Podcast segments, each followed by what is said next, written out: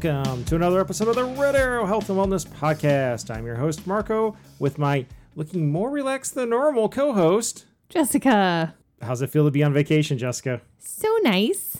It's excellent. I highly recommend vacation, even if you don't go anywhere. You're just beaming. You've got a glow and I think it's called sunburn. that, and you got your hair done. Yeah, it's blonde again. Hooray! Like super blonde again. Hooray! Are you having a good week? I am. I only had to go to work two days this week, and the rest of the time I've been off not working. It's been great. Yeah. Beach Yeah. trip, other adventures. Yeah. It's been fun. Mhm. And as we start every episode, and this is, by the way, our 75th anniversary. Not our. this is our 75th episode. Wow. So I better stick with the tradition. What are you drinking? Water. What are you drinking? High quality H2O. Um, and why are we drinking water? oh, because this is going to be this this episode is going to be taking flight 4. So we have plenty to drink coming up. Yeah, we do. Uh, our taking flight episodes have been quite popular, so I'm sure this one will do well too. Not really the best episode for younger listeners. I mean, Nope. They can listen, they're not going to get much out of it. Really not geared for them. But if you're older, your parents, you're in your 20s, 30s, 40s, 50s, 60s, 70s on, you uh, you might enjoy this episode. Mhm. Yeah. Yeah. But before we get into all of that, you Yes. had quite the week. I had quite the Sunday. we had because there was a uh, clinic came in town for the kids, and actually one of the adult players was out there. Actually, one of our captains in the C40 plus hybrid league was out there with his son. It was funny. The uh, the uh, instructor leading the clinic wears like a Madonna style mic, a little wireless mic that Oh, wraps around his face. Yeah, all I can think of is Madonna. I'm like thinking like, are, you, are you gonna coach hockey with like two like pylons strapped to your chest? He's so funny. pointy orange pylons. Yeah, no, but he was out there running, and um, one of our captains was out there playing too. And but he was trying to the guy running the clinic was trying to divide people. He was like, all right, give me all the high schoolers over here, and all those who aren't high schoolers over over in this corner. And Greg is standing there going, well, I'm not a high schooler, but now I'm standing with like U10 and U12 year olds. yeah. So that was kind of funny. But because of that, we had to move around our adult hockey schedule. So, you know, hey, you can't play hockey all day if you don't start in the morning. I got asked to sub in the 11:20 a.m. game. Mhm. And then I played immediately following that in my game at 12:40. Then we had um, a friend in town, uh, guy that really one of the founding captains of the league, and he was he was back in town. He subbed on my team, and afterwards we all went out to one of the local breweries, hung out there for uh, a little less than two hours, and then it was back to the rink because kid number one was playing goalie for bad hockey, which was earlier than normal, and I went out and skated with her because hey, what's a third skate of the day? and we pretty much scrimmaged the whole time. Got done, came home, had a nice dinner. We made pizza, uh, had a cocktail, was laying down on the couch. I was kind of tired after three hockey games kind of. and the text message comes in. Uh, one of my other captains in a panic. Hey, we're about to start, and one of my guys isn't here, and he only has nine guys on his roster, so he only had eight to take. Guys, can you please come help us? And he knew I had already played three games, so he, but he also knew I was close, so he was desperate. Like, all right, I'll go. So I raced over there. I had one of the rink uh, employees was making me like, "Wow, that's not like you to be late." And I'm like, "I just got the call. I missed about five minutes of the game. Went out, skated. I did get thrown in the box at one point. You got in the box? I got thrown in the box What'd you get in the box for? tripping. I tripped Grace. That's funny. um, but uh, the the the lead official was just like, "That's just not like you." I'm like, "It's also not like me to play four games in one day." Yeah, I think And if tripping is the worst that you did, like- you're doing yeah. all right. I did tell him later, like, it's just not like you to actually call me for it because it's not like it's the only time I've tripped Grace. but I, I survived that a little bit sore on Monday.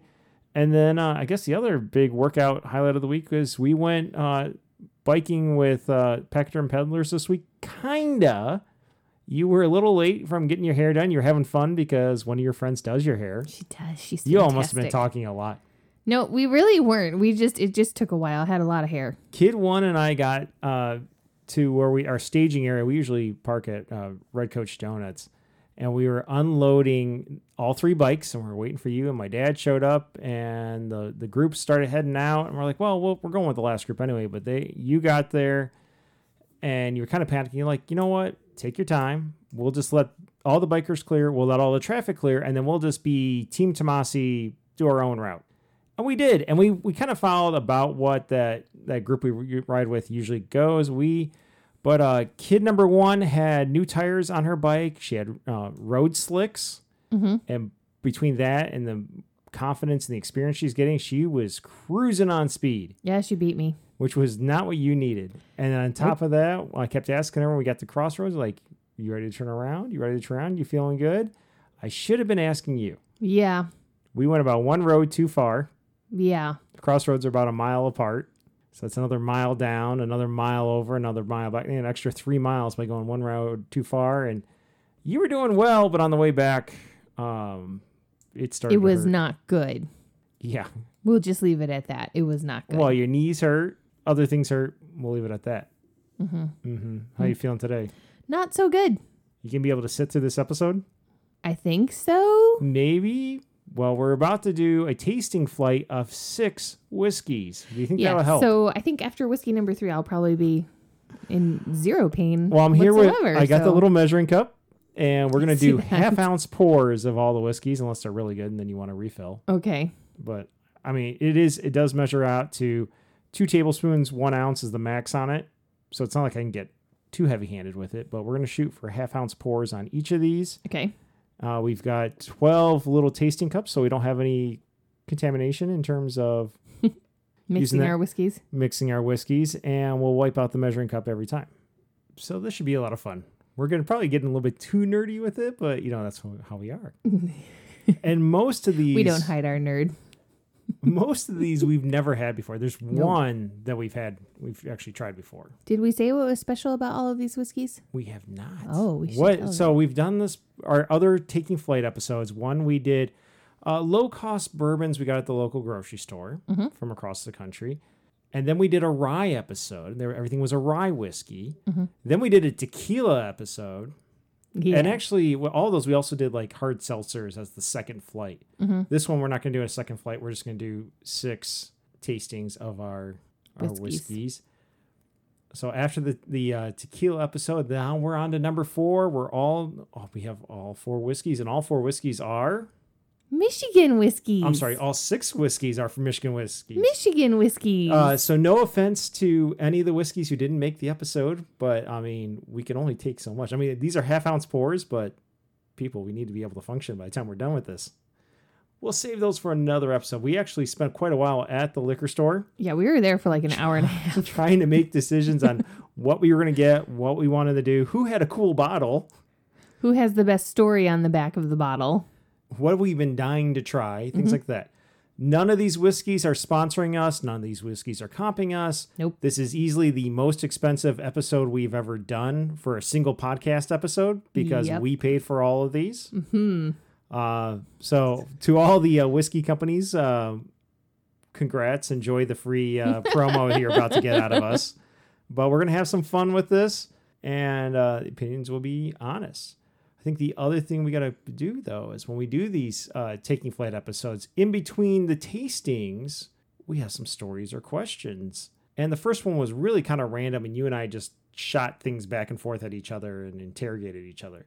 The second one was more about cross country and COVID and things of that nature. The third one was our marriage edition. Oh. And that was dating, engagement, planning the wedding, the actual wedding, life after being married, you know, or not after being married, but life after the marriage, after the marriage The ceremony. Yes, thank The you. The marriage ceremony. It's been a long day. it's been a very, very long day. Um, and so this one, Jessica, this one is our medical mishaps edition. yep. It might be graphic. It might be graphic, it might be comical. Look, oh, it's for sure going to be comical. I fully believe that if you're someone who's going through a hard time and like maybe you had big dreams, maybe you're looking working forward towards uh you're shooting my eyeball almost. Let me tell let's say what I'm trying to say. If you got big dreams and like because the Olympics are on and like Oh. you're shooting for like a big, you know, you want to be the conference champ in track and field. Actually, that's a high school, so that's a bad example because we're doing whiskeys. But like, if you've got, you know, you and I have triathlons coming up uh, that you've been aiming for, or you want to do a run a marathon, or something else is going on, and you're you're working towards it, and all of a sudden a medical calamity mishap hits you and derails things. It's not the end of the world. This can be inspirational too. Or if you're just having a bad day and you enjoy it when people are in pain and suffering and you find those funny, this is for you. And if Yeah. you like comical stories that involve medical type stuff, boy, we got some of those for you and this will be entertaining. so there's a little something for everybody here to enjoy the stories and also listen to us uh, sample these six Michigan whiskeys. Michigan whiskeys. Michigan whiskeys. So let's play a little segue music. We'll get into it because we got a lot to cover tonight.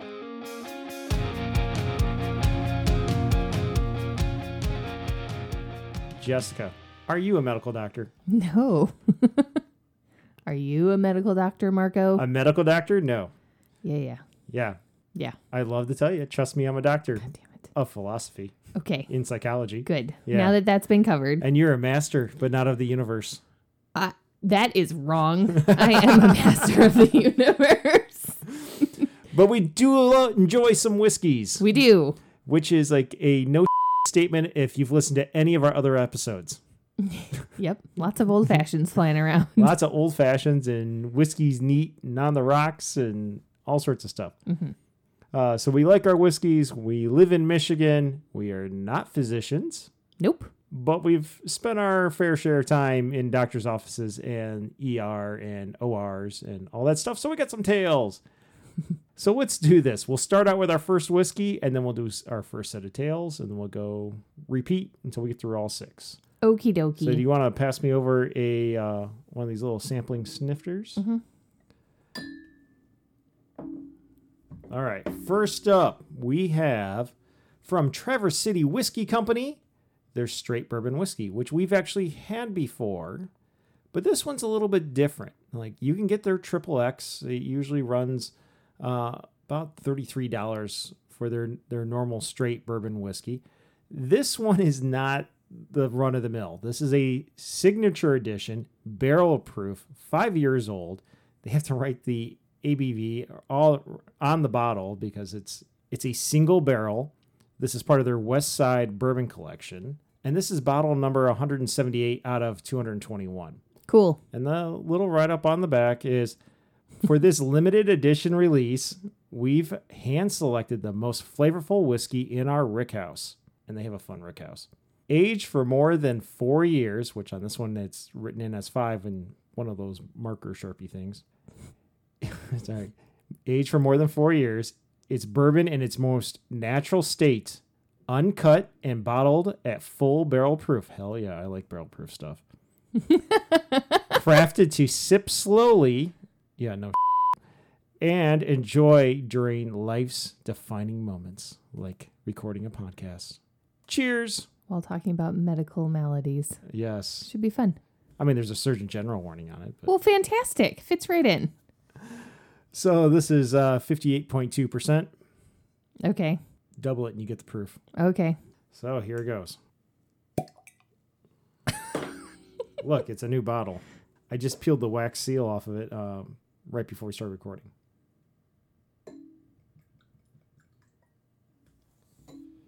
I'll pass the. Uh, Oh, you have a dribble on this back. oh, okay. Yep. Yeah, I'll pass that over. You can wipe it out. So I'm planning on sipping this, but I'm also planning on saving a little of each one so I can go back and compare notes as we go through. Mm. All right, give it a swirl. Give it a sniff. Think of Jose Andreas when he was Give it a snurf. sniff. A sniff. Okay. I'm really tired. A snurf. I like that. I, I th- always think of Jose Andreas when he was uh, Anthony Bourdain's No Reservations. He's in DC. They go to the farmer's market, and Jose Andreas is like, Put your nose in the peaches. Your nose in the peaches. So put your nose in these peaches. Oh, that's good. I didn't even take a sip yet. I'm just sniffing it. Did you get the fumes up your nose? yeah, I did. No, I'm already getting that, that nice, sweet bourbon oak, the caramels, the brown sugars, all that. You're making a face. You don't smell any of that? No. It you know what? I'm just I'm gonna keep it to myself because clearly that my my there's something wrong with my nose. Holy cow, you tipped that one back. What do you think? I really like this. This is good. It is very good. I mean, clearly it's uncut. Clearly it's a single barrel, but it is very good. It's Uh, very strong. Yeah, well, it's strong. So you're gonna get that warming of the back of the throat. You can warm down your But it it doesn't burn. no. So like that's really, really nice. I love it when there's one that, especially when they're barrel proof and they're strong, obviously when they're barrel proof, but it doesn't burn you. They're not trying to knock you over. You're getting there's a lot of flavor on this. I've got a, like a little bit right on the tip of my tongue when I first get a little bit of vanilla, faint vanilla, not like you're chugging out of a bottle of vanilla extract. Faint about uh, faint uh, caramel. You're making faces at me. I don't taste any of this. Do you taste anything? I What's it taste like to you? it tastes like whiskey. Good whiskey? Yes. Okay. Very good whiskey. Well, before we bore people to death, Yeah. let's get to the first set of stories. Okie dokie. Jessica, tell us about your gallbladder. I don't have it anymore Why's that? because it tried to kill me and it needed to come out. What was the lead up to the whole gla- gallbladder? Um it was actually being pregnant with I'll beep out her name, kid one. Oh, damn it. Okay. It was actually being pregnant with kid number 1. That's all right. I, we're, I'll just beep it. It's easier than go back and cutting Okay. chunks out. Um, there was one night towards the end of the pregnancy where she decided she was in my belly sideways. Um, and she decided to roll all the way up into like my the top of my rib cage and then she like Well- stretched Wait, wait, wait. The top? You mean the bottom of your Whatever. cage? Top of where she was. this whiskey's really good. we're just getting started. I know. Um, fine. She rolled all the way up to the bottom of my rib cage, settled in there, and then decided to stretch out. And I had no idea what was happening. I thought I was going into labor, like lots and lots of pain all night long. I was panicking, but nothing else seemed to be happening. Like I didn't have any contractions or anything. So I was like, "Oh, don't know what this is, but it's terrible. Um, and she, about halfway through the night, she had settled back down lower and but the pain continued in my back i just didn't know what it was Meanwhile, you had me pack a bag. you Yeah. know, all the usual because this is our first kid. yeah it was like a And gigantic suitcase full We're of like, everything what the hell is going on? Right. It's not matching the, the descriptions of contraction, but at the same time, it's excruciating pain. And oh yeah, it's the middle of the night. And Mm-hmm. so i don't i don't know we didn't wind up going to the hospital because by four or five o'clock in the morning everything just sort of went away and i was finally able to fall asleep and everything was fine. Um fast forward she's born and we i got pregnant with kid number two.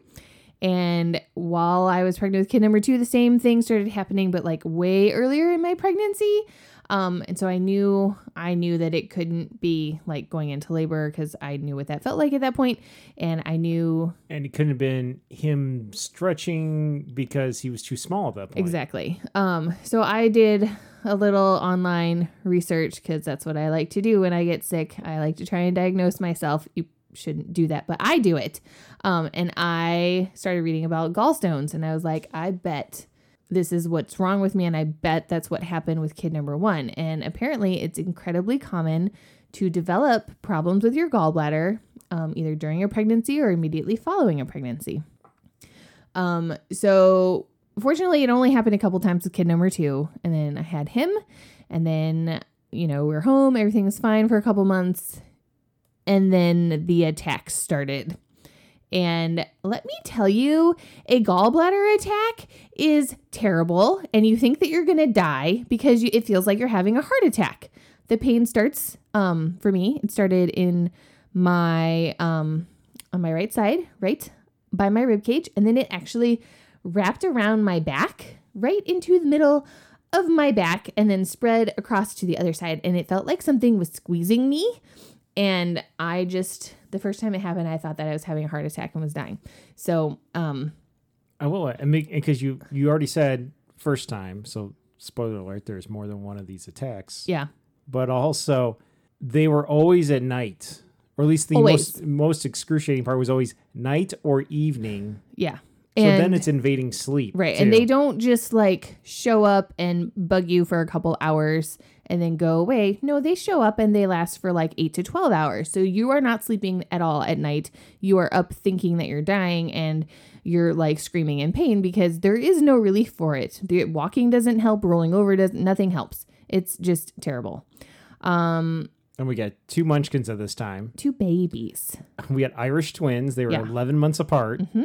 So I like you were working crazy long hours. I didn't want you to like have to get up and take all four of us to the hospital. I was like, "No, I'm sure I'm sure it's not actually a heart attack. It's been like 5 hours. I'd probably be dead by now if it were a heart attack."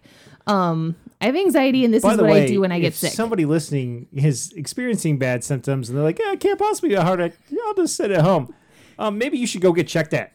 checked out. Don't follow Yeah, Jessica's honestly, example. don't follow my example because this would have saved me a couple of years um, if I had just gone that night to the hospital and gotten this looked at. Um, but I didn't. I just sat and paced and and cried and screamed into in a pillow. and- yeah. yeah.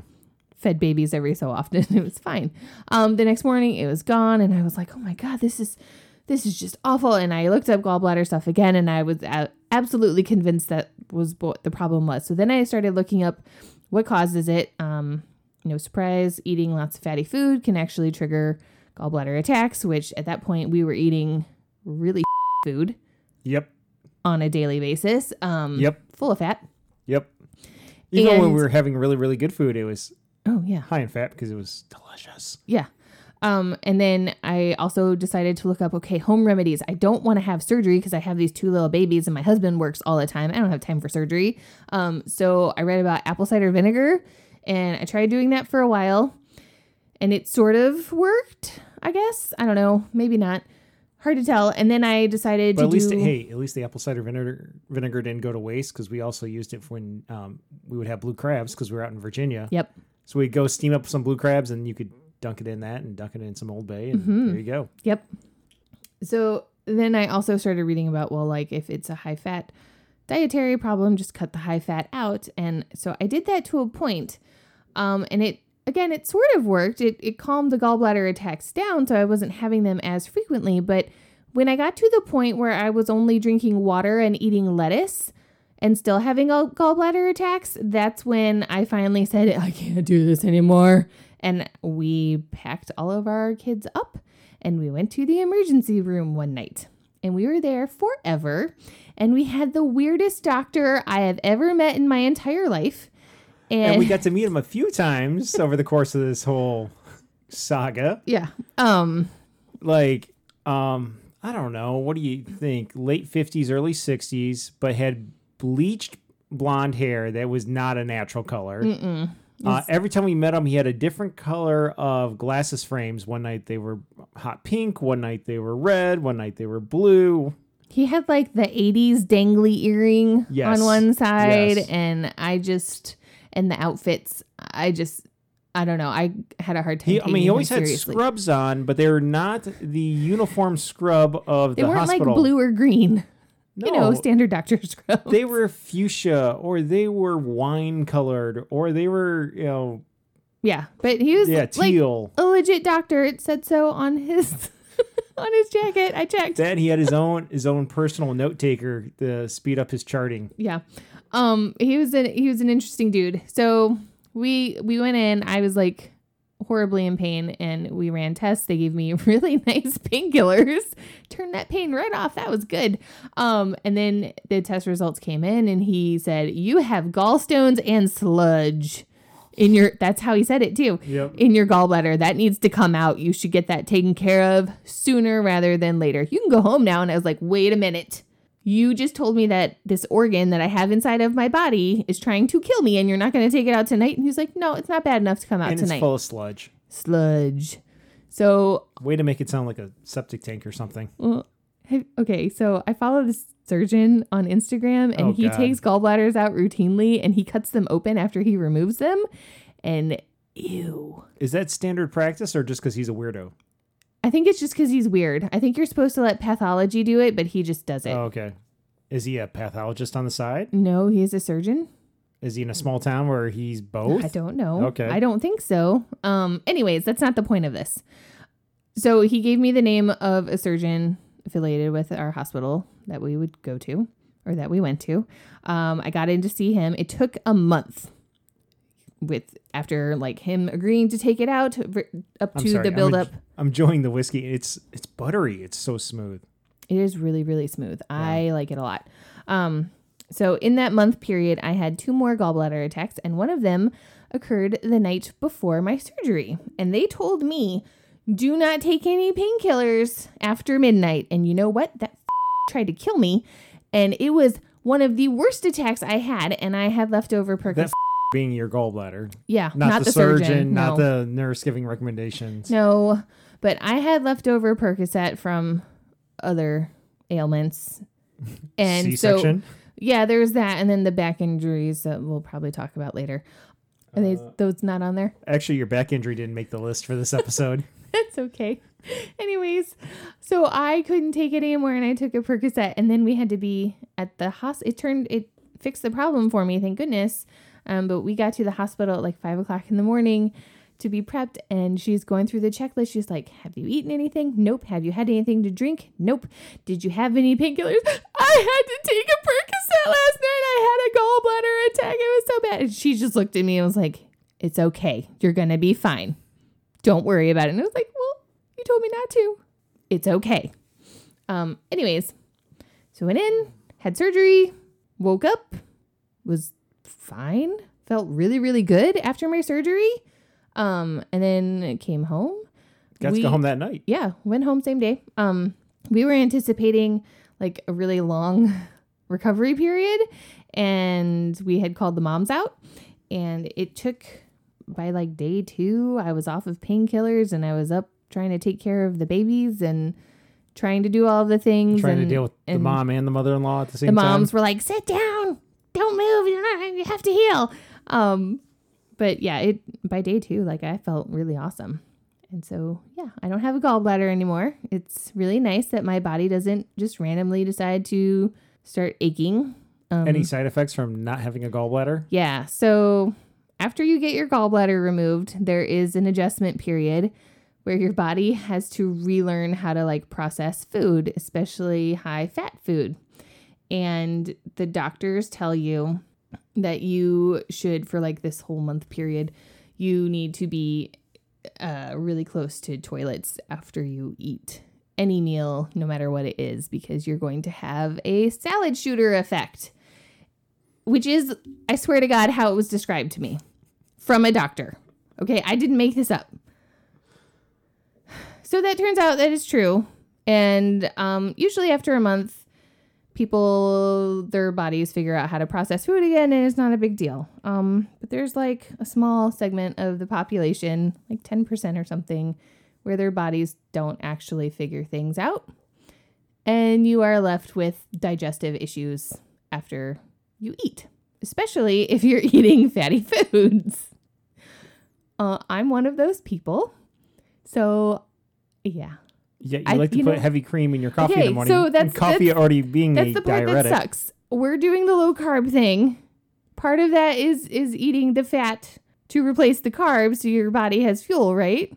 It's hard for me. We're gonna leave it at that. It is hard for me, but it it works. I won't say it. Don't just don't just don't. The struggle is real. Yeah, the struggle is real. Anyways, I don't have a gallbladder anymore. It tried to kill me. I highly recommend getting yours taken out if you're having gallbladder attacks, and you will wake up from surgery feeling like a million bucks. It's awesome. Recovery is really, really easy. Don't wait for a couple of years after your first attack to get it taken care of. I think that's all I have to say about that. All right. So we talked about my missing organ. What are you missing over there? I uh, I'm missing my appendix. Hooray! I had my appendix removed in grad school. And, you know, backing up a little bit when I arrived at grad school, so I, I got into Florida State in the psychology department and I got, uh, you know, a nice letter saying, hey, you got, you've been given an assistantship with a tuition waiver and all this stuff. I'm like, sweet, my tuition's going to be paid for. I got to pay some fees. I've got a job and I get to go to school. So I'm basically getting paid to go to school. This is perfect. We show up to orientation and, um, we're informed that hey, your out of state tuition is being waived for one year. So you before the semester starts, you need to declare domicile and be a Florida start your process of being your one year to be a Florida resident because when we get to the following fall, they're only covering in-state tuition, Yeah. and, and that's all well and good. Uh, but part of what goes with that is you're basically declaring your independence from your parents if you're an out-of-state kid. The in-state kids it didn't im- impact at all. Uh, out-of-state kids like me from Michigan had to declare my independence from my parents which okay not so bad. I mean i've got a job. I've you know i've got that money coming in. It's going to cover tuition. I can buy food except i was on my parents health insurance. So declare my independence and uh, the insurance the way the policy turned over it turned over uh, at the end of the calendar year. So at the end of december i was going to be off the insurance. Like okay i'll deal with it when i can. I'm you know 23 i'm tough you know healthy uh, invincible indestructible not a big deal. Fast forward we get down and for grad school uh, nine credits is a full load for a grad student Yep. and plus we're doing all our other activities and research and working and consulting and in the schools.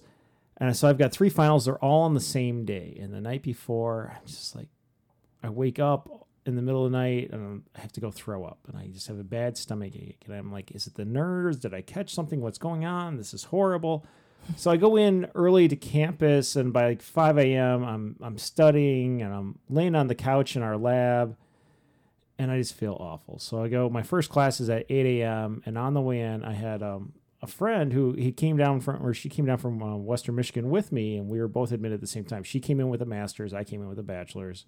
We're in the doctoral program. I told her, "Hey, Erin," because Erin usually finished before me on all the tests in that class. It was uh, developmental psych Oh, nice. and I'm like, please wait for me for when I finish because I'm at this point the the pain is becoming more acute. It's on one side. I I've had enough. My brother had had appendicitis when I was in high school. I you know a guy on the wrestling team who got it, which he had beaten me out for the varsity spot finally. Did your mom have it too? I don't know. She might have. It was. If she did. It was probably before I was born. Anyway, I'm suspecting that it's appendicitis. So I go and I take my my final in um, graduate developmental psychology, and I walk out, and she's like, "What is it?" And I like, I think I have appendicitis. I need you to take me to the to the ER.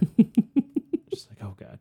So she drives drives me to the ER, and then of course we're waiting there forever, and it's one screaming lady in a wheelchair in um, labor after another coming in. That's So, like, hilarious. at some point they're like, "You're the next non-emergency, non-urgent." I'm like, "I think I have appendicitis," you know, and I've already been through triage, but you know, or it'd be somebody coming in gushing blood out of their hand that you know had a saw accident or something like oh, God. So it's taking forever, and Erin's starting to get panicky because we got you know she and I had the same schedule, so she's got another class to get back to. But I eventually get admitted to the ER, and about that time she's got to take off to go to social psych, Hmm. and I'm like, "Please tell the professor I'm in the ER." yeah. So she did, and he was cool about it. Um, and she also let our major professor know because my evening class was with him, and I think it was research methods. It probably was. Yeah. So he was he was because he was you know essentially my academic dad. Yeah. He was actually concerned about me. The other one, the social psych guy, I don't think had emotions. He was just like, I mean, we were halfway concerned. The guy's version of a three hour because all these classes were three hours long Yeah. uh, he just got up there and pontificated with his LaCroix, or LaCroix water and acted like he was stoned and like reminded us of Will Ferrell from the uh, thing he did with Rachel Dratch in the hot tubs where they just talked about we're lovers. Ew. Yeah, he was really creepy.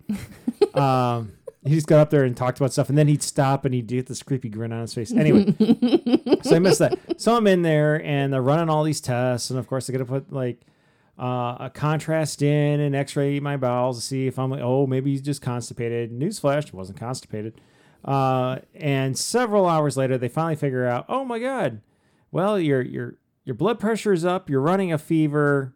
Uh, and all we've ruled out everything else. And your stomach hurts. And your stomach hurts. You have appendicitis. Great. The psychology grad student diagnosed that like it, you know 12 hours ago. 7:45 a.m. But okay, here we are at like three in the afternoon. Oh, we're gonna finally admit you to the hospital. So they do. Uh, the nice part was the, and I was new to the graduate lab. I was ending up my my first semester, but um, a bunch of my lab mates and their significant others came to see me. They brought me crossword puzzles. They're keeping me company. And some of these these folks did not get along with each other, but they were they sucked it up and were around each other because, you know, me. Yeah. Uh, which meant a lot to me because I it was hard to show it because I felt like crap. But yeah, and they were trying to cheer me up a little bit too hard because they're like brought in a sharpie, like right keep on everything you want to keep. Oh, I I'm like, forgot. yeah, and I'm like, yeah. you know, somebody else showed up with like a bunch of boxes of junior mints and was passing out. Like, That's you think they'll let us go and observe? like on Seinfeld? I'm like trying so hard not to laugh, but I was like, they're like, holy crap, you look so miserable. They eventually, uh, around 8 or 9 p.m., finally wheeled me off to surgery. And I had my appendix out. And then, of course, as I'm trying to recover from surgery, they're in like every half hour, hour. And then they're like, you got to get some sleep. Oh, we're back in have you had a bowel movement yet? Have you urinated yet? I'm like, I just want to sleep. Will you give me some water? no, we can't give any water until you urinate. I'm thirsty. You know, it was just a miserable night. Uh, the next morning, my dad showed up and they're like, well, you could go home if you want, but your insurance will cover several more days in the hospital. I'm like, going home out of here. Uh, the lab mates had actually come out with a schedule to go and take care of me before they realized my parents were coming down. Yeah. I thought that was really, really sweet. Um, and then I had my dad there for an, a week. So that was Monday. My dad left on Friday, and he left mid afternoon. And that evening, they were pounding on my door, going, "We're taking you out to the bar for medicinal beers." so. I, I went on and like when I was teaching graduate courses, I always have um, grad students and even sometimes I had undergrads complaining about tests and like, this is so hard, this is so miserable. Like, take it with appendicitis because I took my first graduate final suffering from appendicitis. Yep. Um, your major professor, your major professor was one of my professors at grad school as well.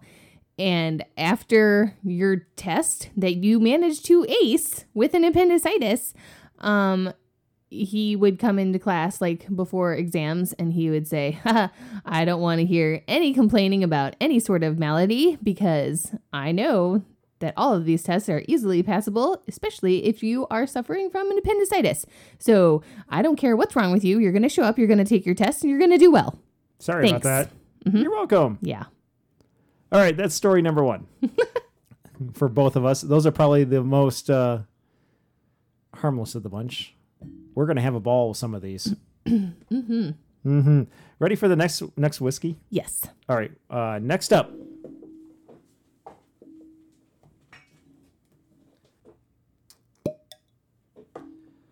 I'll pour these. I'll let you uh, read about and tell the story because I think you're the one that picked out this one.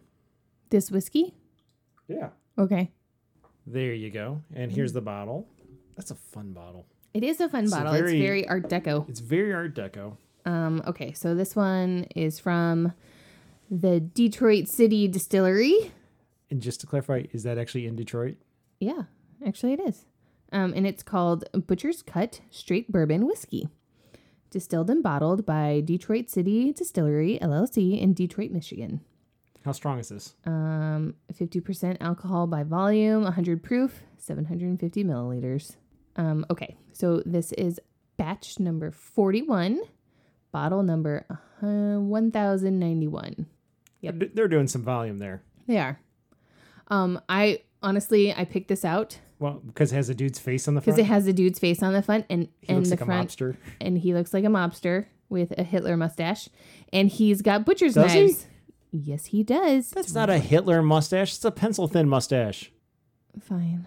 Hitler one looks like a Charlie Chaplin mustache. You know what? I don't like tiny little mustaches. Well, Thanks, Hitler. It's a, it's a pencil thin mustache. but what was really intriguing were the the chef's knives behind him in the background. Um, so I thought that this was fun. But what I really liked about this was what the label says on the back, and I'm just going to read it to you because I think it's hysterical. A timeless spirit from a storied past. My grandfather lost his finger making a whiskey barrel. he, traded his he traded his motorcycle to bootleggers for a rifle. And after stop it. And after World War II, he began his career as a butcher in Detroit's Eastern Market next to next to the slaughterhouse that I transformed into our distillery. To honor his life and legacy, I created Butcher's Cut bourbon using the finest cuts of corn, rye, and roasted barley that are aged with hand smoked Michigan Northern Oak. The result is a bourbon that is timeless and true with exceptional character, just like the man that inspired it. From Master Distiller John P. Jerome. This was aged two years. So, okay, I thought the story was hysterical, and that's why I bought the bottle, and the picture that goes along with it is pretty awesome too. So, It is. Uh, have you haven't had a sip yet, have you? no, I've been sipping it. Um, so give it a sniff. this one smells sweeter than the other one. A little bit. Le- it's less on the buttery. Yeah. It's uh, a little bit more uh, spicy and sharp. Okay. I mean, the other one was a fi- aged five years, so it had mellowed more. Definitely a younger bourbon. I mean, you can taste the corn. yes, you definitely Yeah. get. You're getting the corn It's notes not. there. It's not bad. I just I can actually like recognize. Oh, that's corn. Um, it's fun as it uh, as it goes across the tongue it warms up and then all of a sudden just as it goes turns the corner to go down your throat uh, i get the little sharp piece that just hits each time and it's not in a bad way no, it's good. uh, it is good i like it but the story The story damn great. that's a story i mean between these two so far i would i would definitely hold the traverse city whiskey yep. um, I like that one more than this one, relatively speaking. But in terms of stories, This one wins. this one ta- this one's way out in front. Not that we're having a competition. no, it's not a competition. Two for two though. Michigan turning out the whiskeys that are great. Mm-hmm. All right, while we sit and uh, simmer and enjoy that a little bit, round two of stories, and this time these uh, calamities happen relatively close to each other in terms of the timeline of our lives. Mm-hmm. I'm going to tell mine first because it happened, uh, what, a week or two before yours. I, don't. I don't know. I honestly thought that yours happened a year before mine did. No, we were we were on crutches at the same time. Okay, I don't. Yeah. So I'm up at Michigan Tech. You're down at Western Michigan. We're dating, and uh, I went out to a party, and a friend of mine was. Um, he and his roommates were renting an old Victorian house. You know, the old mining barons used to live on it. It was down the street from the county courthouse.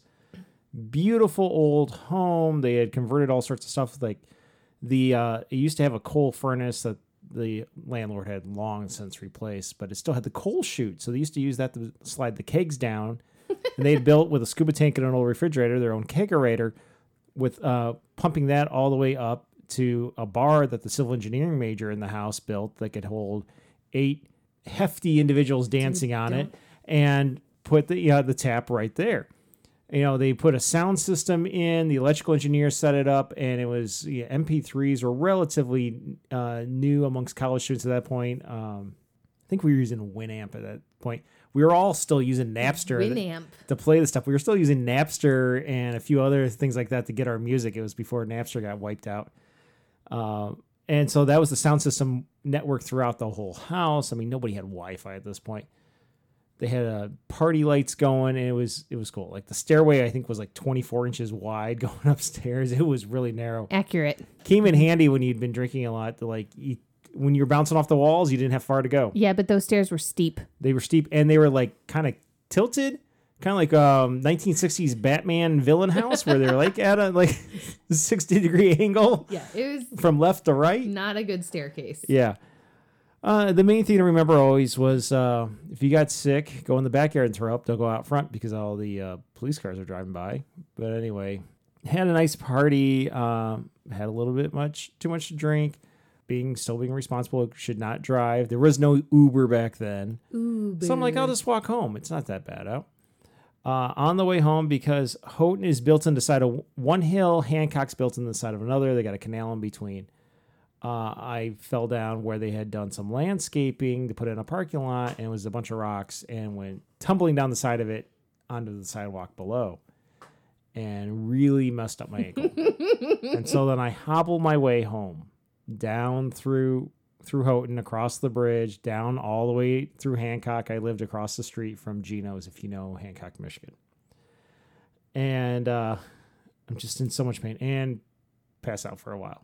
And I think at one point I'm calling and leaving messages for you. You're out babysitting, and your dad was working like what was he working? He Outage. out- outage. So he had like 12 hour days, Yep. and I would not stop calling and leaving messages, and he was pissed about that. And My was father was so pissed at you. I was so drunk that night. yep. Mm-hmm. Anyway, a lot of pain. My roommate is out of town for the weekend. I can't drive. In fact, my car is still over at my buddy's house who threw the party. So I'm calling trying to get a hold of him so he can come take me to the to the hospital to get looked at. And his roommates are going, he's not out of bed yet. And then eventually they wake him up and he's like, Yeah, I'm gonna need a few hours before I uh, I can drive you anywhere. So I'm sitting on the couch in a lot of pain. My ankle is all kinds of swollen. Color was it? I don't remember. Okay. Probably probably fun purple colors. Fun purple. Eleven thirty, he finally shows up to take me to the hospital. It's hilarious. Yeah, and we go. And this, you know, I don't know what the state of healthcare in the Keweenaw Peninsula at this point in time. It's been a long. It's been like twenty some years now. But at that point in time, the running statement amongst students is bring the sharpie to write, you know, keep on whatever Jesus. or broken on whichever one, so they don't put the cast on the wrong foot. Uh, we really didn't have student health care on campus. They send you up to the, the public hospital. And of course, it's a lineup of like drunk college students and then the locals. So like there's parents and it's Sunday morning and there's parents in there. Like this one kid's there, he broke his wrist because he was skateboarding and doing jumps and stuff. And then there's dumb college students like me. And like I'm trying to explain, I was trying to walk home, I tripped, I fell, I hurt my ankle, blah blah. And then she's like, "Oh okay." Oh wait, this is Sunday morning. You did this on Saturday night. Were you drunk? I may have had a cocktail or two or more. Um, yeah. So they they didn't do X-rays on it because they're like it's so swollen we're not gonna be able to tell what's going on. So they give me an air cast and they're like, if you want crutches, here's the the slip. You got to take it over to Walmart. Walmart. Go into Walmart and they'll get you hook you up with your crutches. And they'll just charge the insurance company. So yeah, so no, it's nothing like. And at this point, it was still warm, but then it snowed the next week. So now I'm going around campus on crutches, and Michigan Tech at that time was not the most handicap accessible campus. The buildings are tall. I'm trying to get across sidewalks that are covered in ice. My crutches didn't exactly, you know, they they do make some that have spikes on them when you have to go Oh, on ice. Mine didn't have those. So I'm trying to get around campus on crutches. When I get in buildings, there is no elevator in some of the buildings, especially my, the building I was taking my psychology courses in. There was no elevator. I had to take the hop up the stairs. yeah, it was absolutely miserable. That was I. That's why I did not play hockey my junior year of college. I am hockey people, not not college hockey, but intramural hockey. Uh, I didn't play because when the season kicked off, I was on crutches. Yeah, because I couldn't walk home from a party. Hilarious. Yes. How about you and your ankle? Okay. About a week or two later. So this is what you need to know about my ankle. In the late 90s and the early 2000s, there was a brand of shoes called Candie's. Apparently, they were also around in the 70s or something. I don't know about that. But they were a really big deal in the late 90s and the early 2000s. And I had a couple of pairs of them, and they were freaking amazing. Um, they had like four inch heels, and they were made out of wood, and they looked awesome. And I wore them every chance I got. They also were not very stable and not great for ankles. Um, so I was at college and on the weekends, because we my like my parents lived kind of close to Kalamazoo, it's an hour drive away. I would come home every other weekend or so to do my laundry because I have this weird thing about doing laundry at in the dorm. I didn't want to do it Because it costs money. probably or because i was like terrified that somebody would take my stuff out of either the washer or the dryer and throw it on the floor and then bugs would get in it or something i don't know so i went home to do my laundry and i had quite a bit my giant laundry bag was very very full and i had all of like my homework in my backpack and then i had another bag of like random crap that i decided i needed to take to school so the weekend was over my parents were getting the car ready filling it up with like drinks and snacks and things for me to take back to school. And I had my backpack on one shoulder and I had my giant like laundry duffel bag on the other shoulder, and then I had another bag full of random crap on like in my hands or something. Um, and I was walking through the mudroom out into the garage, like through the doorway, and I got stuck in the doorway. I was wearing the shoes, okay? Um, so I'm like trying to figure out how to wiggle out of through the doorway without actually putting any of my stuff down. And my helpful dad was behind me, and I was like, I'm stuck. I have to get unstuck so I can get in the car. And he was like, Oh, I'll help you. And he proceeded to shove me through the doorway. My ankle went foomp sideways, and I fell off of my giant shoes. And then I went flying through the air, and I um, landed in the recycling bin. And my ankle immediately swelled up to the size of a softball, and it turned a really interesting like reddish purple color and I could not walk on it like at all. And I said, "Oh no, I think that you just broke my ankle." And my dad was like, "No, no, I didn't break your ankle. You're fine. Get in the car." And I was like, "No, no, do you see it? You you can see it right here. Like it's enormous. You need to take me to the emergency room." And my dad is like shoving me into the car. And he's like, "No, no, you have to go to school. You have class tomorrow. I paid for classes. You're going to school." And so my mom comes out of the house and she hears us like bickering at each other and I'm crying because my ankle hurt. And she's like, Oh my God, what's wrong? What happened? And my dad was like, She's fine. Don't listen to her. She's fine. Her ankle just hurts because I pushed her through the. She's fine. And so my I mom. shoved her down. yeah. so my mom like looks back at my ankle and she was like, "Oh, that doesn't look good. We should get some ice." And she she got some ice for it and she she like threw it at my foot and then in the back seat cuz I had it like propped up on the back back seat of the car. And um, I was like, okay, so you're gonna take me to the emergency room, right, to get this looked at? And they like had a conversation in the front of the car, and then they turned around. They're Like, like, you can't hear what's going on Yeah. too. and then they were like, uh, no, you're going to school. You're going to be fine tomorrow. It's just like when you were in soccer and insisted that your ankle was broken and it wasn't broken. Do you remember that, Jessica? And I was like, I remember that I told you it was broken and you refused to take me to the doctor for it. Yes, I remember that. They're like, yeah, it's exactly like that. It's not broken. You'll be fine. So we go to school, and I got to walk from the parking lot up to my dorm without shoes on because I was not going to put those giant wooden shoes back on after that. And I was like hobbling the entire way. Do you still have those shoes? I have one pair of them. They're upstairs. They're so special. I'm never getting yeah, rid there's of some them. kind of special. I don't wear them. I just look at them because I'll fall over in them at this point. um If the Earth were ever to flood again, you can use them as a flotation device. Probably. Um, so we get all of my stuff in, and I was like, You're seriously not going to take me to an emergency room right now? And they said, No, we're going home. Goodbye. See you in a couple weeks. And then they just left. And I was like, I can't walk. What the hell am I going to do?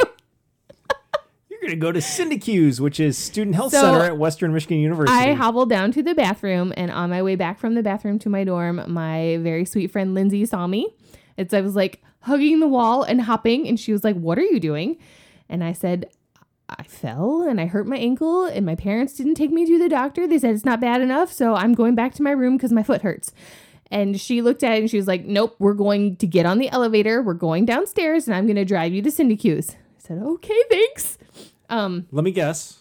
When you got to Sindecuse, they gave you uh, Motrin and condoms they didn't give me because that's what they give everybody for They- everything. Nope, they didn't give me anything. Oh, you're bleeding out of a laceration in your head? Here's Have a some con- condom. here's a condom and uh, some Motrin.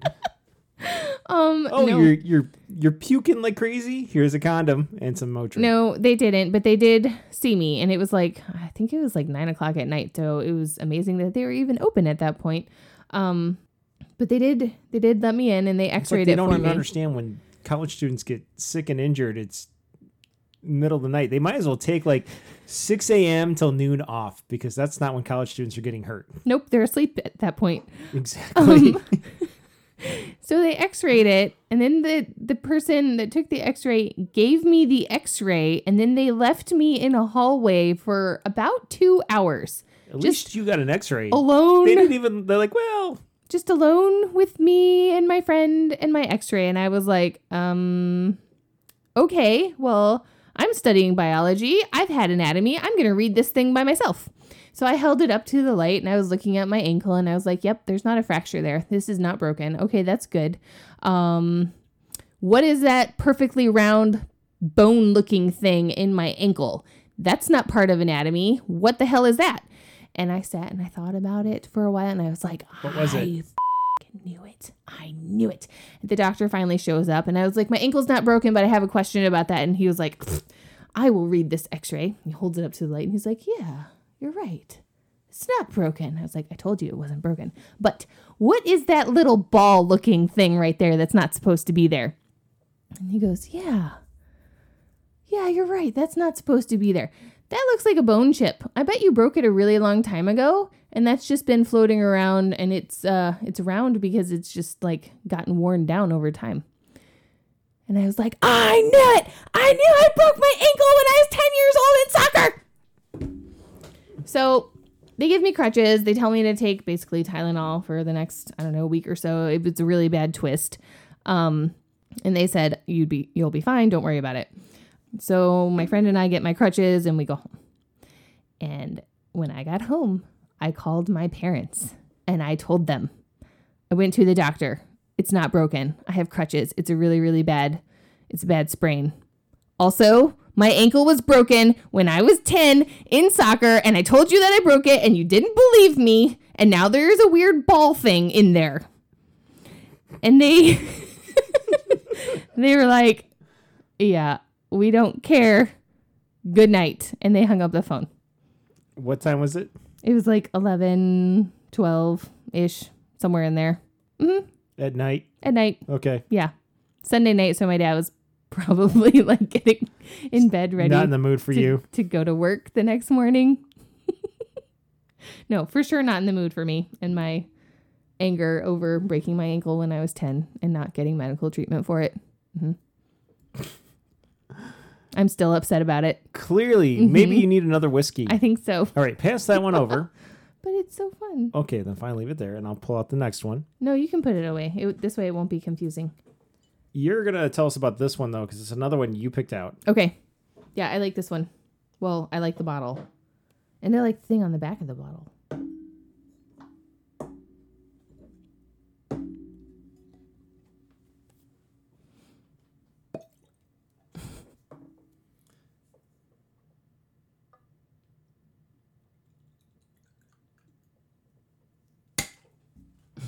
I need the bottle. Oh yeah, there's the bottle. Okay. Here's the glass. Thanks. Ooh. That smells good. Okay. It does have a woolly mammoth on it, It, it right on the label. hmm And a big hairy dog. Okay. So that's fun. Oh, and this is wet. Okay. So Just this is moist. this is from Mammoth Distilling and it's a whiskey. It was made in Michigan. Where in Michigan? Central Lake, Michigan. That's what it says. Cool. You uh, you tell us more about it. I'm gonna grab my phone and look where where the hell Central Lake is. Okay. It's 80 proof, 40% alcohol by volume. It's got a mammoth on it, and it says nothing on the back other than the government warning about it. So what intrigued you about this? It has a QR code. Okay. And I was like, well, that's fun. It's interactive. I like it. Get me to It's use like a game. technology while I'm looking at my alcohol. Okay, I'll go for it. So if you pull it open, You said Central Lake. Central Lake, Michigan. So you open up the web page and it takes you to the Mammoth Distilling uh, web page for it. And I just I don't know I really I really liked the look of the web page, and Okay, well, This you- is what it- oh, this is the other part. coming So up. Central Lake is a skinny little lake uh, just east of Torch Lake, which is just east of the Grand Traverse Bay. So this is uh, south of Charlevoix, uh, north of Traverse City, north of Elk Rapids. yeah. So when you when you pull it up with the QR code, it gives you a description that should be on the label, but it's not, and it says Mammoth Wine finished. Mammoth Wine Finished American Whiskey is a young whiskey finished at our Central Lake facility in once used Grand Cru Merlot bottles from Bonobo Winery in Traverse City. And I thought that was really Oh, cool that's why you because picked it. last year we went to Bonobo Winery when we were on our bike trip. And I was like, ah, we've been there. We've had those wines. Let's get this. Um, it's crafted to be very smooth and easy to drink. The unique notes created by the wine finishing has quickly made Mammoth whiskey a favorite of many whiskey drinkers. So let's find out. It is made out of 100% corn, so I bet it tastes corny. That's a face. Yep, it's corny. no, you you get you get the corn from a corn whiskey, but you also it does you get the wine notes, especially uh, a white wine. Yeah. Honestly, it, it smells kind of florally to me. You it's definitely a a lighter fruit. Um, it's not like if you've had some uh, a whiskey that's been aged in sherry casks or port casks, they get those deep plum type of, of fruity flavors. This is more grapes, kiwis, you know, I mean, it's, they were lighter- aged in Merlot bottle barrels. I know, but that's not what I'm getting. I'm getting It's not what I'm getting either. I'm getting something more like a Pinot Grigio or Yeah. a Chardonnay or uh, a- a dry white wine or a semi-dry white wine on top of the corn whiskey. Yeah, you you it's for me it sort of tastes florally as well. But underneath of that floral is is the corn. You can definitely taste it. The floral is definitely the the first notes you get Yeah, too, for And- sure. And then you get the corn whiskey on the back end. hmm It doesn't burn though, which is nice. I don't like whiskey that burns my throat. Even the the butcher cut one, which only had just kind of a a moment as it went down the back of your throat where it was a little sharp because it was a very young whiskey. Mhm. Uh, this one's definitely still not as mellow as the Traverse City uh, five year old, but it's this is a good sipping whiskey. Yeah, agreed. It's definitely fun because I'm going back to say, okay, what other notes can I get? I'm getting a, something a little bit different on every sip. So on their website, um, underneath the description, there's a picture of a drink. And if you click the picture of the drink, it gives you the instructions to make that drink. And what is that drink? Uh, it is called a Central Lake Sour. It says you fill a shaker with ice, add 1.5 ounces of mammoth whiskey, add 0.75 ounces of fresh squeezed lemon juice, add 0.5 ounces of simple syrup, fill a rocks glass with ice. In our case, we'd use sugar free simple syrup. Mhm. Shake and strain into a rocks glass. Float 0.25 ounces of raspberry liqueur on top. Yeah, that would go really well with this. Oh yeah, Yeah, definitely. Um, there's one other thing. Yeah, so I was playing on their website. and they have a few other spirits on there. Um, saw they had a rye. Yeah, no, that's not what I wanted to talk about. Oh well, I wanted to talk about that's about. what caught my attention. So they have this section called experiences, and there's whiskey blending on there. And it says you can create your own whiskey blend. Create your own custom blend of bourbon or rye from hundreds of heavily aged barrels in our rick house. Add a personalized label directly to your bottle and take home a one of a kind blend to impress your friends. I want to do this so bad. Word. I think totally this would be a blast. Also, I think you get hammered doing it. So I know of a uh, track and cross country coach, uh, not me, I was gonna say, is it you? no, uh, who likes to vacation in that little part of Michigan up by the tip of the pinky fi- pinky finger. Mm-hmm. Unfortunately, she has just done her summer vacation Ah, up that way. But for next summer, this really should be on her list because it's not too far away. She could swing over there with her husband. They could go make personalized bottles. You can blend up to 10 com- different combinations as you experiment with how to build aroma, body, and finish. Yeah, you're totally getting face doing this if you have to experiment. They give you a because notebook. I'm sorry, this is this is not like I know like the really really high end they spit in the bucket because they don't get tanked, but swallow. Okay, so yeah, we should we should do this. Mm-hmm. feel like we might need to wait a couple of years um, so kid one can drive us because I don't know Uber is a thing now. Uber. in Central Lake. I don't know if they have Uber up there. I'm sure there's a guy with a car Let's somewhere. get kid one to drive us. No, I don't want to take her on vacation. She'll have her nose in the phone the whole She's time. not. I don't want her on vacation. What if it's a family vacation up there?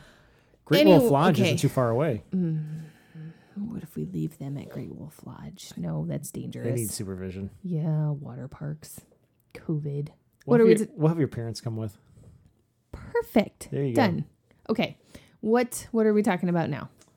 Uh, you can do the next story Oh, good. because we're gonna do uh, the story of your other ankle injury. you know, not the soccer one where you broke your ankle, and not the one where you badly sprained it and possibly could have broken it, but the other one, the most recent ankle injury, The one where I legit broke my ankle. the one where by the time it was all said and done, I had lost over 15 pounds in a weekend. So this was kid number two was like what a year and a half, two, Uh, I think it was about two. two. Okay, so kid number three was about. I mean, No, kid number. no, because I was gonna say kid number one was about three. Then that's not right. no, because it was before kid number three. Yeah, So kid number two had to uh, be one yeah. because by the time you were he turned two, you were pregnant with kid number three. Okay, and all of this for sure happened before I was even pregnant with him. So, um, we were at the park. We went for a walk. We packed the babies up in our double stroller, and we went on this really long walk. It was what three miles? something like that. We were trying to get back in shape, uh, get healthy again. You had just had two babies, and I was just working and not working out and eating unhealthy, and Right. was already morbidly obese. Um, so we told the kids, especially kid number one, because she was, she saw the park and she was like, "Park, park, playground, park! I want, I want to do the playground, playground now." And we said, "No, first we're gonna walk, and then you can play on the playground." And so we went and did the big walk, and then it was time for them to go on the playground. So we get kid number one out. She runs over and goes for the slides. Cool. Get kid number two out he immediately starts running after a gigantic dog. And I was like, no, you can't chase the dog. But I have to back up for a minute. You had to go back on our walk trail to try and find my iPod mini Nano. nano Shuffle. my ipod Was i don't know it was nano? It was one of those teeny tiny. tiny little ipods because i had dropped it on our really really long walk so you were not there to help with this was not situation and you were not happy It was chafing and sweating. Um, Yeah. and yeah. It was not it was fun. it was a lot. Um, so kid number one is going down the slides, and I wasn't too concerned about her she was leaving the dog alone. But kid number two, itty bitty little baby who could run, and and that was about it. Was going after this dog that I'd never met before. His the dog's owners didn't seem to be too concerned about him, but I was very concerned because I was like, "Oh my god, this dog's totally gonna eat my baby's face or something like that." So I am running after kid number two. And the playground was outlined using old railroad ties. So he's up on the railroad ties running after this dog. So I am up on the railroad ties running after the my son. Um, he jumps down. I jumped down. When I jumped down, there was a pop, and then I fell over. And kid number two kept going for the dog. So then I started screaming in the hopes that the owners of the dog would finally like realize something weird was happening. And fortunately, they did. They were able to grab the dog and make sure that my tiny son did not like go near the dog because it was obvious I did not want that to happen. And I was like struggling to then stand up because I was like, oh God, kid number one is going to get off the slide and she's going to go home with these strangers because that's what she did. And kid number two was off in his own little world at this point, not looking at the dog anymore. It was like chasing a leaf or something. Um, and I am not able to run in any direction. I couldn't even like stand up. And you were not there. So they, the, No, I was like a mile and a half away. the ladies were like, "Oh, are you okay? Did you get hurt?" And I was like, "Yeah, I just I hurt my ankle. It's it's going to be fine. Can you just grab that little boy right there and just sort of put him back over by me so I can just have a hand on him?" And they're like, "Uh, okay." Um, he can come pet our dog, and I was like, "No, I do not want him near your dog. I'm so sorry. I'm sure your dog is very nice, but I don't want him near the dog when I can't like be there to wrangle him." They're like, "Okay." they So, understood because did. he's little and he could start pulling on the dog and you don't know how the dog's going to respond. Yeah. And I was like struggling to because I fell and the side that I fell on had my phone it was like under my hip and I couldn't it's like being a turtle upside down. I couldn't get my phone, and they were like, "Are are you all right? Can we do anything? Did you hurt yourself? Do you need us to call nine one one?" And I was like, "No, don't call nine one one." Did you need a splint? Yeah, I did need a splint. Um, That was the running gag from when we took first aid in college together. Yep. And I finally got my phone out and I called you and you didn't answer. Well, there I wasn't the best signal in this part. frantically kept trying to call you and I think I left you a couple voicemails and I think I texted something like I've seriously hurt my ankle come back you now. you eventually got a hold of me. Oh yeah, you come back now, and I'm like, son of a. what the? F-? So I finally get a signal, and I'm like, what the hell now? Never did find your iPod. no. No, and you're like, I think I broke my ankle. I'm like, Yep. Are you f***ing kidding me? Nope, completely serious. I need you to come over here now because Not kid the number sympathetic two. husband response, but like waddling my 300 pounds around at that point. We had just already done three or four miles. Now I'm going back and I'm already a mile and a half back. Now I gotta go another mile and a half back. I'm like, I'm going to die out here in the field. and there won't be an ambulance to get me because now it's picking up my wife because she broke her ankle. Yeah. Um, so that was the fun part. Like we had the giant stroller, we had the two babies, and I couldn't a Yeah, I couldn't walk. And the playground was a distance away from the parking lot, and you had to go over a teeny tiny wooden bridge. so we got stood up, and you were I like, made it back in time. Yeah, no, you did. Um, but we were trying to figure out how to get me to the car And from I got the into playground. a better mood of caring and being sympathetic to you. You did. Um, so we had a couple options. One was that you would take the babies and stick them in the car and then come back for me, which I vetoed because I was like, no, you can't leave them in the car by themselves because that's illegal and we'll get arrested and they'll take them from us. Right. And, and yes, the car was within sight. It was a few hundred yards away. But it was it's still Northern Virginia. and- Right. Yeah. Look, Um, we're just trying to work through the issues here. It's not like every day my wife breaks her ankle, but it sure sounds like it in this episode. and the other option was leave the kids in the playground while you take me to the car, the which was very nice strangers we've never met before. so that was also not Yeah, an that option. story never ends well. Nope. Um, so we wound up calling 911 and they sent an ambulance out to get me. They had to wheel the stretcher across the teeny tiny wooden bridge to come and get me off of the playground. I need to dig out those photos and put Yep, them on our they're Instagram. hilarious. Yeah. I know exactly where they are. Um, I get in the ambulance, they pack me up. Uh, our kids were hysterical at this point because they took mommy away. They're You also had- hungry. Yep. You had one, I think you had kid number two underneath one arm, and you were like yelling at kid number one, You need to walk while I push this stroller. We have to go get mom at the hospital. Because they refuse to get in the stroller. Yeah, no. you guys don't have Irish twins. It's a really big headache, okay? So Especially when somebody breaks their ankle. Loaded loaded the stroller up. Um, and if you've had one that's this isn't the limo stroller where they're front to back. This was a um, double wide yeah, a jogging stroller. jogging stroller, double wide jogging stroller. So that's a that's a lot of fun to pack up. Yep. Load two kids into uh, car seats in their backwards five point harnesses Mm-hmm. and follow the ambulance because we're heading further west and we were lived east of this. And Yeah. now we're going to a hospital I've never been to before.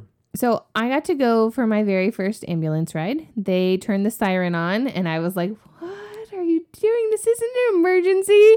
And the one was like, Well, I want to make sure you enjoy your experience. And I was like, Are you are you kidding me right now? And the other EMT was like, dude, just turn it off. We don't need this. Um, so they turned it off, which was good because it was kind of a long car ride. Oh my god! The, like I thought you had died or something. Like you had coded because they turned the lights on and then they turned it off halfway through. I'm like, holy! Did my wife just die? Did she bleed out the ankle or what? There was no blood. Um, so we get to the hospital, they bring me in, and they basically dumped me off in a hallway where I then sat for like the next four hours while I waited for somebody to come and look at my foot. And we were sitting out there with you for a while, and the kids were just climbing the walls, Mm-hmm. Yeah, they hungry and hungry. hangry. So, So- we went down to the cafeteria. I didn't. No, you didn't. I took them down there. I got them a whole ton of food for that they ate like three bites of, and were full, suddenly full. Mm-hmm. Um, yeah, spent a small fortune on crappy cafeteria food. Yep. Not like the one where they were born at, which was like amazing cafeteria food. Anyway, so we back and we found you. Yeah. All the like uh, nursing assistants No, and I'm not. Doctors not there yet. loved our kids. Yeah, the, our kids are really cute. That has Um, nothing to do with your ankle. I can tell that part of the story. Okay. So while you were gone, the doctor came over to see my my ankle and he looked at it and he was like, "I don't think this is broken." And I was like, "I think it is broken. There was a very loud pop when I fell. I've hurt my ankle lots of other times. There's never been a pop. This time If only we had a podcast back then for him to listen to. exactly." Um and he goes, "I'll bet you a quarter it's not broken." And I was like, "Deal." Um so he sends me off for x-rays. Come back, park me back in the hallway again.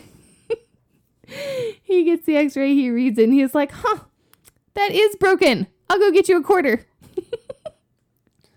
It was And also a like- Sunday. Yeah, it, don't go to the hospital in Northern Virginia on a Sunday. Sunday. They're packed. You know, all, Um, all of these ankle stories now are all Sundays. Yeah. Um, so you came back with the babies who were still very hangry. And when you came back, the nurse and all of the nursing students were trying to wrap my ankle, which was a whole nother adventure. Um, Not only did it look like they had never wrapped an ankle before, it looked like they'd never seen an ankle before. So we we leave. I went and made an appointment with my very lovely orthopedic surgeon, who I gotten to know very well due to other injuries.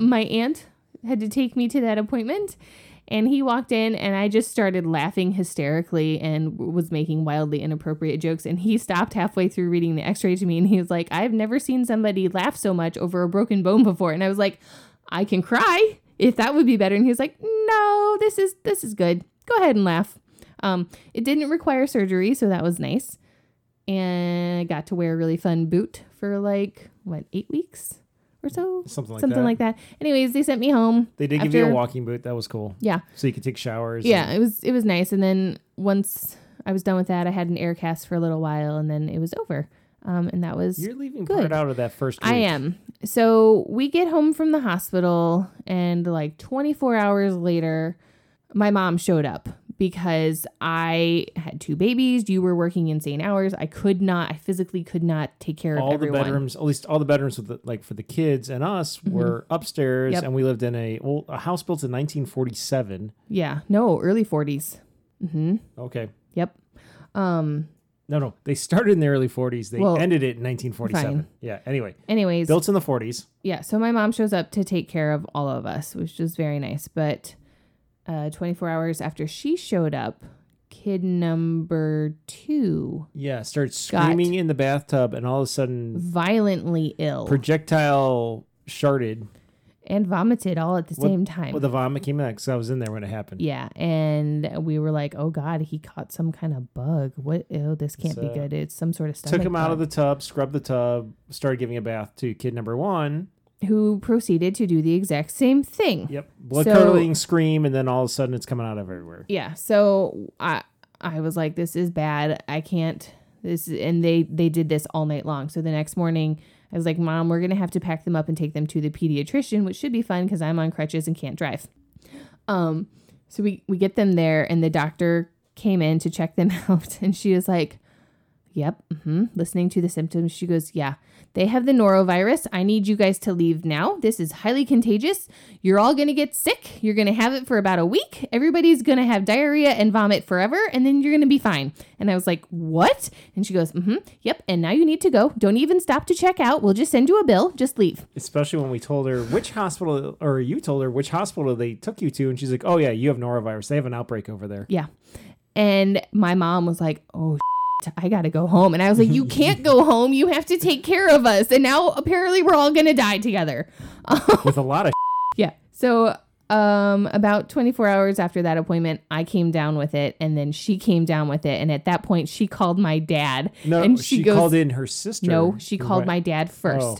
And she was like, wait, we, we need you to come take care of us. And he was like, uh, what's wrong with you all?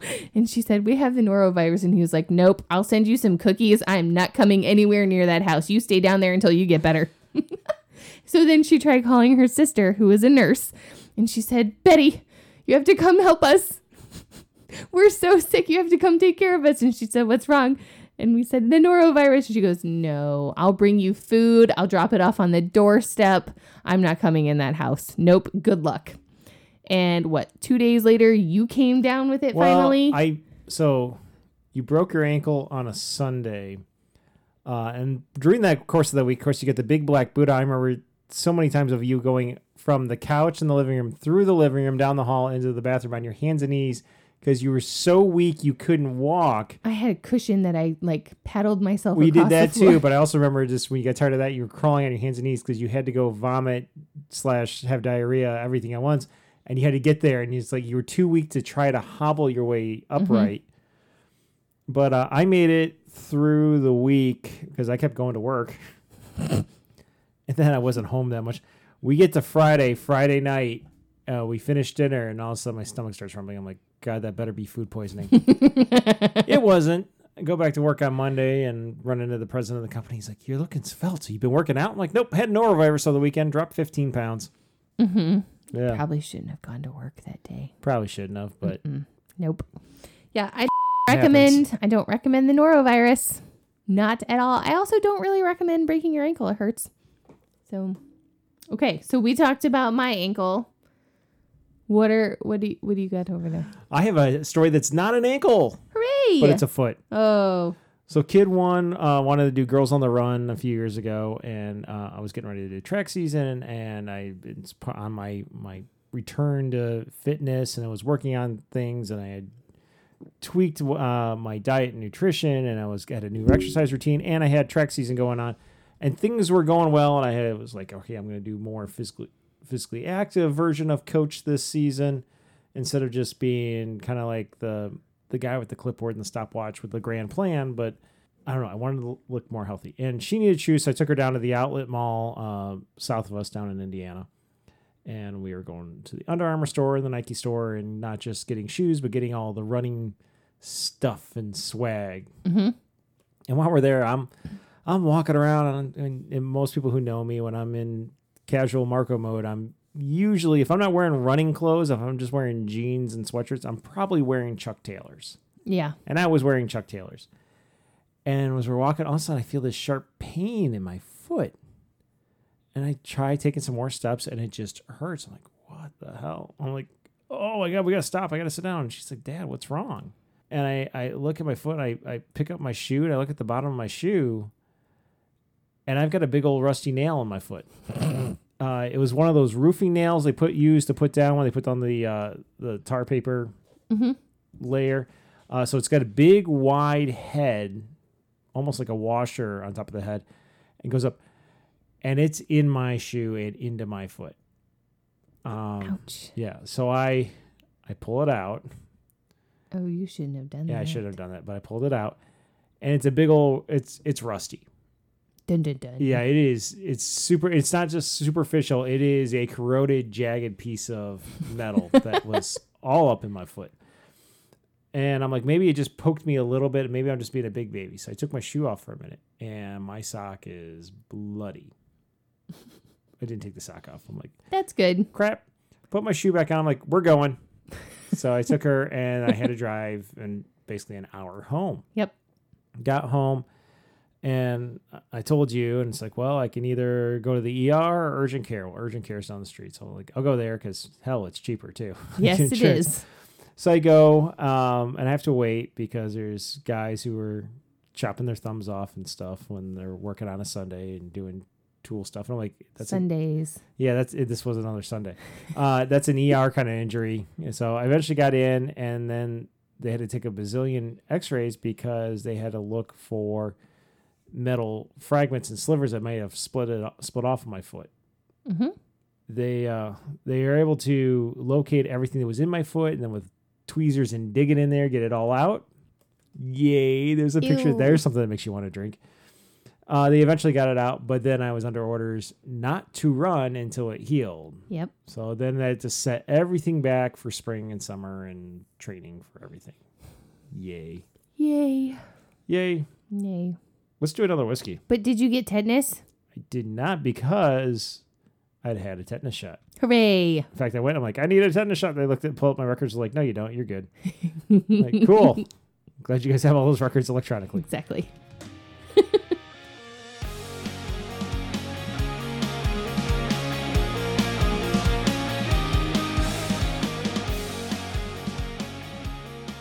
Hey, Jessica, I think we're running uh, a little long on this recording. For sure. When I say that, because uh, I'm recording this right now as we've wrapped up the entire recording session, which is crazy long. So I want to split it up just like we did with Listeners Want to Know. So, how about this? We'll just say this has been another episode of the Red Arrow Health and Wellness Podcast. We drop episodes almost every week on Mondays. This has been episode 75, and we're creating a cliffhanger. The rest of this episode, which is taking flight for medical mishaps, will continue on in episode 76. But for now, as you're yawning over there because it's so you're tired, Really late. it's literally late and it's been a lot of whiskey. Mm-hmm. It's been fun. Loads of fun. Bye. Bye.